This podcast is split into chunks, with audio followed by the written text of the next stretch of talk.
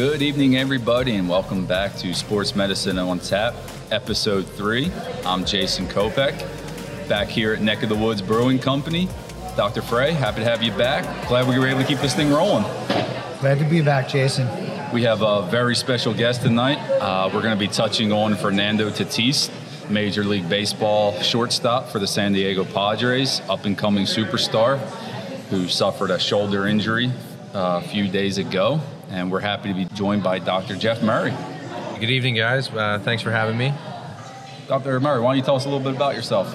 Thanks, Jason. So, uh, Jeff Murray, uh, been out uh, practicing uh, in sports medicine about six years now. Uh, born and raised in the South Jersey area where I practice. Spent uh, a year doing sports medicine fellowship up in central Massachusetts at the University of Massachusetts, where we worked closely with the uh, AAA Pawtucket Red Sox, um, part of the uh, uh, Red Sox uh, organization. So I spent a lot of time working with uh, up and coming Major League Baseball players there. Uh, also have a master's degree in physical therapy from my undergrad training, which leads to you know a little different perspective on some of these injuries from a, a therapy standpoint as well as a surgical standpoint. You know, as we mentioned, Fernando Tatis, Tatis 22 year old, up and coming superstar, San Diego Padres. Rockstar. Uh, you know, so much so that the Padres signed him to a $340 million contract, spread over 14 years, but, you know, uh, that's still a pretty good chunk of change. So obviously they see him as a centerpiece of their franchise moving forward. Obviously, they're in a tough division in the NL West because they got to compete with the Dodgers and the Giants. You know, he was off to a slow start in, in 2021, but albeit five games. But we'll back up a bit. He leaves a spring training game, guys, uh, March 23rd, attempting to backhand the ball from the reports. Uh, leaves the game, only misses two games, uh, but what was reported as shoulder soreness. Nothing more than that. Uh, and that brings us to the injury on April 5th. I know both you guys have you know seen the, the replay at this point. He takes, and, Dr. Murray, you're, you're the baseball guy. I would say that's an aggressive swing. Absolutely. He he's not thinking curveball there, which is what he got. I'm, I'm thinking he was sitting fastball. You know, he, he puts on a, a heck of a swing, swings and misses, straight three, but he goes down and doesn't come back up. You know, Dr. Frey, first thoughts when you see that he, he's attended to immediately on the field by the athletic trainers. Right. I've been in that situation. I'm, I'm kind of already guessing what has happened. Right. What's your thoughts at that point? So I thought it was a violent swing. He swung really hard. Yeah. Um, and, and he missed. And you know, initially you hear the announcer saying like, "Is it his elbow? Is it his wrist? Is it his wrist? It's, it's probably his wrist." And like, like you know, I hope it's his wrist, not his elbow, kind of a thing, because it's such an odd injury, right? Like we're used to a whole different mechanism for this particular type of injury, uh, and, and, all of a sudden you see it happen on this guy, and you know, this violent swing, this this follow through. One hand comes off the bat during the follow through, kind of reaching a little bit uh, during the swing, and you see him grab the shoulder and kind of fall to the floor and writhing in pain.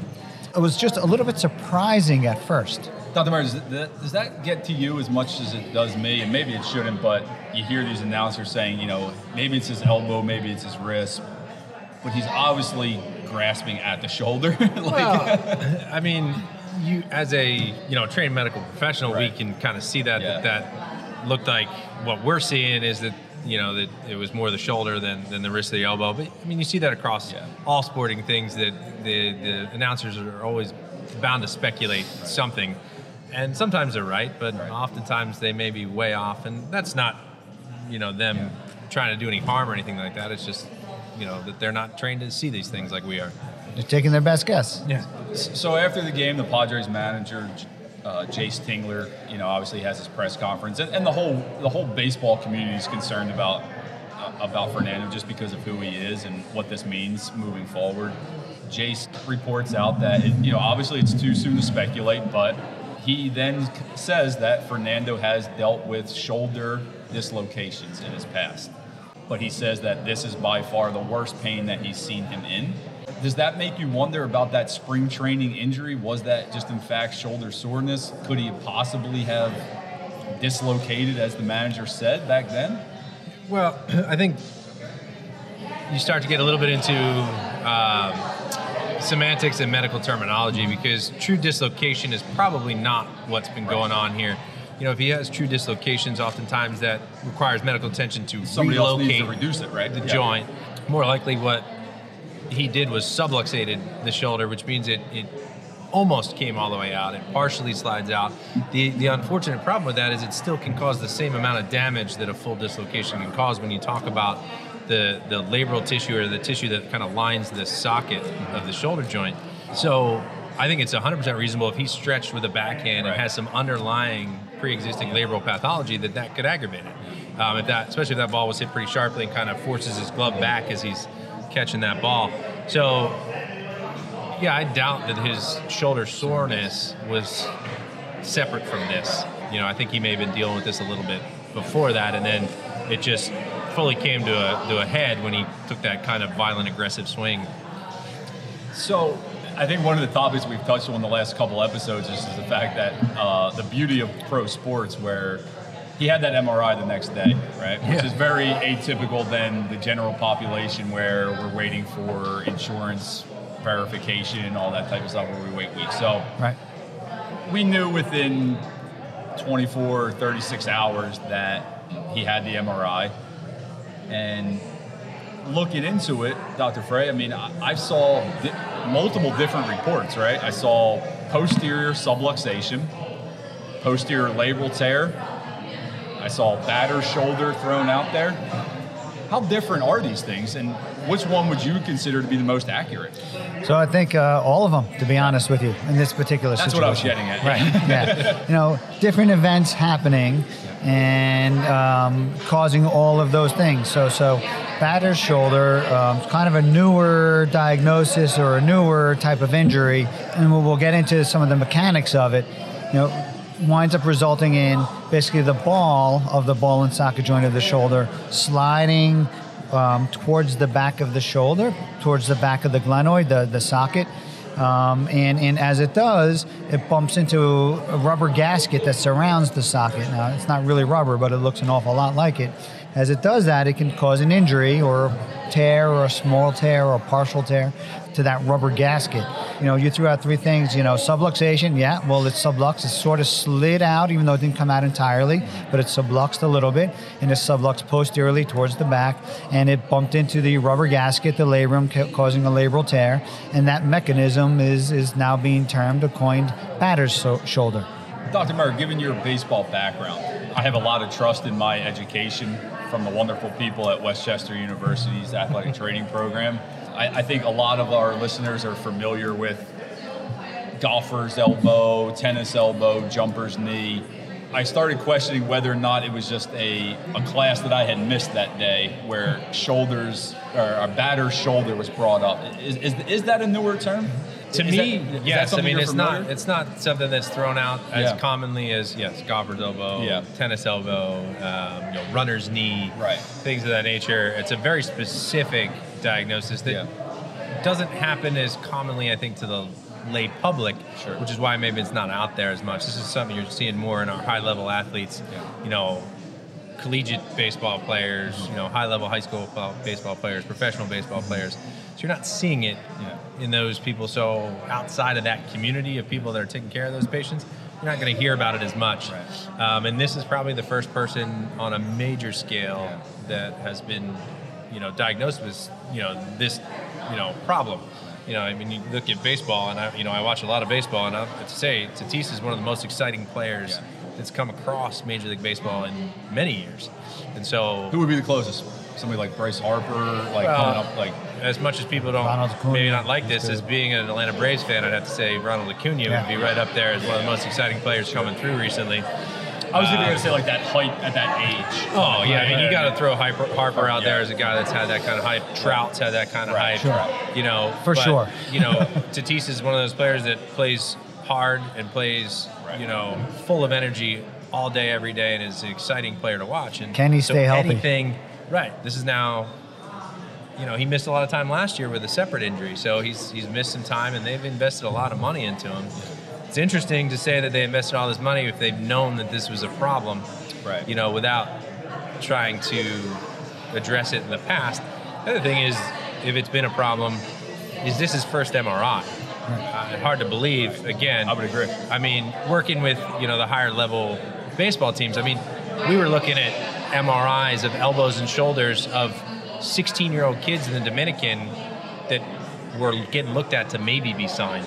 Let alone this guy that's making 340 million dollars. It's hard to believe this would be his first MRI. Sort of crazy that this that this is uh, kind of the news of like, well, there may have been a history of some subluxations in the past. It's coming out now, right? Like like this monster contract at a really good place, and all of a sudden.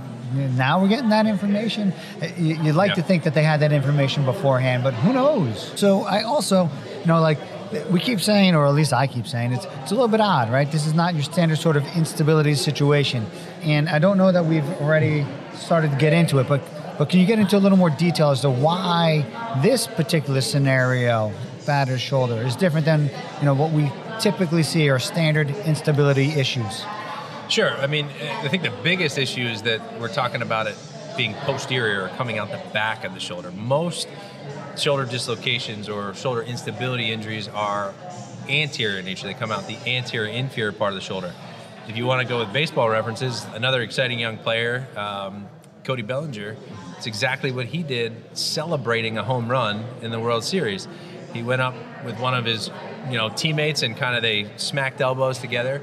And what that did was it forced his elbow backwards, which forced his shoulder forward and damaged the front of the labrum, which is much more common.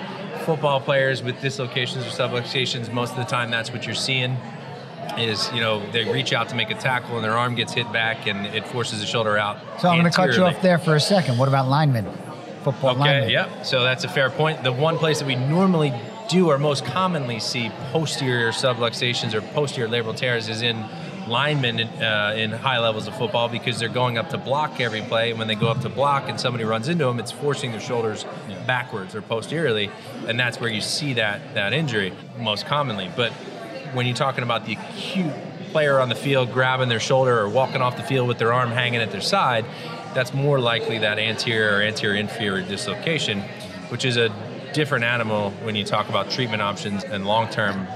And there's a pretty many, pretty dramatic propensity of one over the other, right? I mean, it's like nine times out of ten they're going at the front, maybe even more than that. Other than sort of rare occasion, they're going out the front. It's almost every time. And now we have this this uh, uh, this different entity where where, where it's it's abutting the back and it's causing issues in the back.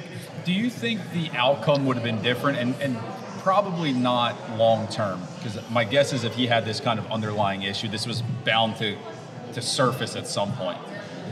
But Dr. Murray, if he had even gotten a piece of that of that pitch, fouled it off with just having that counter force, do you think the outcome would have been the same? That's a tough question to answer for sure, but I would, I would guess um, based on how much contact he made. Right. If he's just barely touching it, and it's not really Yeah. But if it gives enough to give a little backward force to the Right. bat a little bit, then yeah, it might have protected him a little bit. But But essentially, he when- got pain yeah. with just a, a reach on a backhand, this sounds like something that was brewing. And, and that's what I was thinking. Like at some it was going to happen at some point. At some point, he was going to swing and miss, and it was probably going to surface. But you know, would we be talking about this tonight? Had you know, had he gotten anything? you know? And yeah, it's hard to say. think it was- It, sounds like it was a bit of a t- ticking time bomb. Yeah. One one of the things I love, uh, you know, from the physician standpoint, that I don't have a lot of experience, and we brought it up last week when we were discussing LeBron James, is the radiology side of things.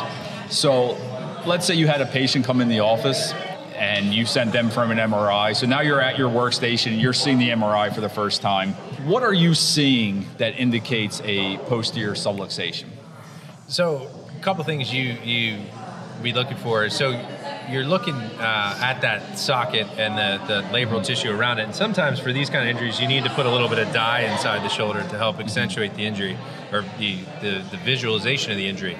That that labrum or that you know gasket that Dr. Frey talked about, or I like to sometimes call it a bumper, um, is very closely adhered to that socket. And so, if you get a normal MRI and you have a subtle tear, sometimes you'll miss that. So what you do is you can put some dye in this in the in the shoulder, which is bright white on the MRI, and so that'll leak into a small tear, and you'll think, well, there shouldn't be fluid there. If there's fluid there, that's a problem. Other times, if it's a really significant injury, you can start to see some change to the front of the ball or some bruising in the front of the ball if it's come out far enough, because when it comes out a little bit, that front of the ball will bang off the back of the socket and it'll cause some damage there. When it comes out the front, that's called a, a Hill-Sachs lesion. When it comes out the back, we call it a reverse Hill-Sachs lesion. Um, so those are the kind of things you'd be looking for. And even if it's really bad, you can see fracture to the back of that socket instead of just the, the bumper or gasket tissue getting damaged. If it's real severe, you can knock off a piece of the bone with it, and you'll see that pretty clearly. Are we all in agreement? You know, the reports were in agreement posterior subluxation, posterior labral tear, right? I mean, that, that, that might be the first time that this has come up on this episode where we agree with the MRI report, right? So we, we, we don't get to see the report, right? So we can't have our own interpretation of it, which is typically what you want to do when, Yeah. when you're actually treating the athlete. However, however, you know, with that report, yeah, mechanism seems right in line. Everything adds up, right? Seems right, Yeah, and sure. sure. And so then that sends us down another pathway, right? It's my, Um, probably my next question. Go ahead. treatment options. Right. What are we Surg- thinking about? Surgery or non-surgery, in your guys' opinion? Are you talking about the average person with a posterior labral tear? Or are talking about Fernando Tatis? I'm talking about, I guess in this instance, I'm talking about Fernando Tatis, $340 million, right? So- right now, as we stand, the Padres are 8 and 3, and they are only chasing the Dodgers for the second best record in Major League Baseball. Good team. Are we are we trying to do this non-surgical, you think? I think they'll try to get him through this year if they can. Yeah. And I think they'll fix it in the offseason if this is, Yeah. you know, if they can get him there. Yeah. They're, they're, you know, they've put a lot of money out to make this team a competitive ball club, and they've Right. done a good job. They've He's just not allowed job. to swing and Uh, miss anymore. Right, yeah, Right. he's just Yeah. got to make contact Yeah. all the time, which is pretty easy if you've ever played baseball, right? Right. But no, in all honesty, I think they're going to do whatever they can. Mm-hmm. I think the thing that helps them a little bit is it's his glove side Yeah. and not his throwing arm. Right. Uh, gives him a chance where he's not, you know, quite using it as much. So they're going to do everything they can, I think, to treat him non-surgically now Yeah. but I'm not sure that's a forever answer. I think Right, right, he's going to fix it. Now, if you talk about the regular population, the guys like us that are weekend warriors, things like that, that come in and, and maybe have a posterior labral tear, Mm-hmm. conservative treatment all day, every day to start, because most people can live with a posterior labral tear that Right. aren't, you know, getting Not paid millions of aggressive dollars. swings Right, they're not playing curveball. competitive, you know, sports Yeah. where they're collision athletes. Right. You know, and occasionally, you know, people do fail that, and then you talk about surgical treatment, but it's first certainly not the first treatment option for the regular, Right. you know. Dr. Frey, run-of-the-mill. in agreement? Yeah, so This the- is this is your patient now. yeah. So Are, so are you treating non-surgical? It depends on the grade of the tear. And Yeah. what, what do I mean by that? So Dr. Kim is uh, graded these tears and there's one, two, three, four on severity of the tear. And if it's a lower grade tear where it's more of a little bit of a split, um, some wearing down, uh, at that point it's a lower grade tear. I think it's worth it, especially early in the season, um, to try to get him through the season, try to save the season. It's not it's not anything you can't fix after the season. The problem will be if he if it you know if it recurs, if he has another injury, or if it's so painful it's affecting his swing and he's unable to perform. I think it's a reasonable thing to try. I was a little surprised when I first heard it. Truth is, frequently if they are slightly higher grade, they don't tend to do that great if you don't go down a surgical road. But you know, we have to presume that it is lower grade. We have to take um, take the information we've been given at face value, and then yeah, let's let's give it a try, see how he does. You know, I th- I know that this team has a lot invested in this guy over the long haul, right? You have to assume that they're not going to risk that just for, for this Right. one year. And now, granted, this is a good team that's built to win right now. You know, they've been slowly kind of reaching that point, and in the last year, maybe two, they've kind of gotten to that point where we're like, this game could make some noise. And so they've, they've gone they've gone I don't want to say all in, but they've certainly gone in more in and uh, investing in the team and investing in winning now. But even that, even that, when you make that kind of an investment in, in, in an individual player, you're not going to risk that investment in that individual player over the long haul um, for the sake of the one season. So so we have to assume that just as they reported it, slight tear, lower grade injury, and you know maybe he does have a chance of getting you know doing just fine non-operatively. Is that going to be the right answer for the rest of his, rest of his career? Probably not. I would be surprised. Cody Bellinger, right? Get him through the World Series. Now, entirely different injury. It was an anterior, um, but still get him through. Get him through the rest of the season. Of course, they're at the very end of the season. They're you know going to the World Series, whereas we're at the very beginning of the season. But get him through the rest of the season. Fix it in the off season. Fix it when you can, without too much cost. We're definitely all on the same page, and, and there's nothing more that excites me as an athletic trainer to just think that, yeah, we're going to attack this rehab wise. We're going to get them back ASAP. As we sit here on April 14th, right, uh, Wednesday evening, reports came out yesterday, April 13th, that he has been on uh, on video. He's been taking field work and live BP with the team. So we're only about 10 days past the injury. He is eligible to come off the injured list. He was on short term April 16th, which is two days from today, Friday. Just so happens they start a three game series with the Dodgers Friday, Saturday, Sunday. You think it's too soon, Dr. Murray?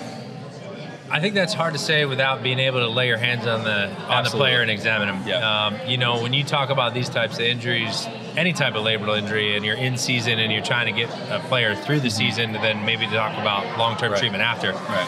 My opinion is full range of motion, full strength, no pain. You got those things, then you are where you are, Right. and it's time to test it and see how we do. And so if he can manage to get there, then you know, and if certainly if they're letting him take BP and letting him take ground balls, then if he's not there, he's sure is close. Right. I, th- I think they- they're going to get input from their from their physical therapists that are working with him. Right, they're going to be able to gauge just where he is to a large extent. And we have a great second part of this uh, topic coming up uh, next week where we're going to discuss with one of our physical therapists about this type of injury and we're going to get into all the, the rehab, you know, the ins and outs here. Yeah, I, I just hope that they're not, you know, somebody with his caliber, I hope they're not rushing things where they're just getting ahead of themselves with a, a, a big series with the, you know, interdivision rivals with the Dodgers this early in the year and trying to, you know, make up some ground with them. I, love the idea of trying to get him back as quickly as you can. I would not be surprised if it did take a little bit longer.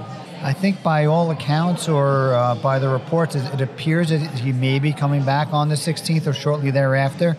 But I, I, you know, I would not be surprised if this is three weeks or four weeks, you know, before he gets back. A lot of these guys, especially like you kind of your anterior dislocations or your anterior subluxations, you feel pretty good after about a week. Like like it doesn't Right. take that long to start feeling relatively normal again. Are you there? Are you ready to go? Um, maybe not, but you start feeling pretty good.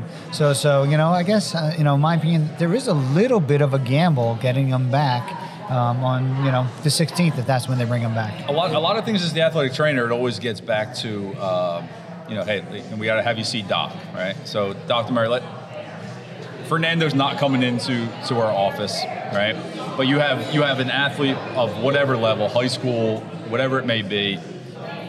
You did just touch on it, but say it again. What are you looking for to give final permission for him to play on April 16th? Two days away. It's 12 days after injury. Sure. I mean, I think it's full range of motion, full strength, no pain. Mm-hmm. You know, no pain with you know provocative maneuvers of the shoulder that mm-hmm. ex- elicit pain with posterior labral tears.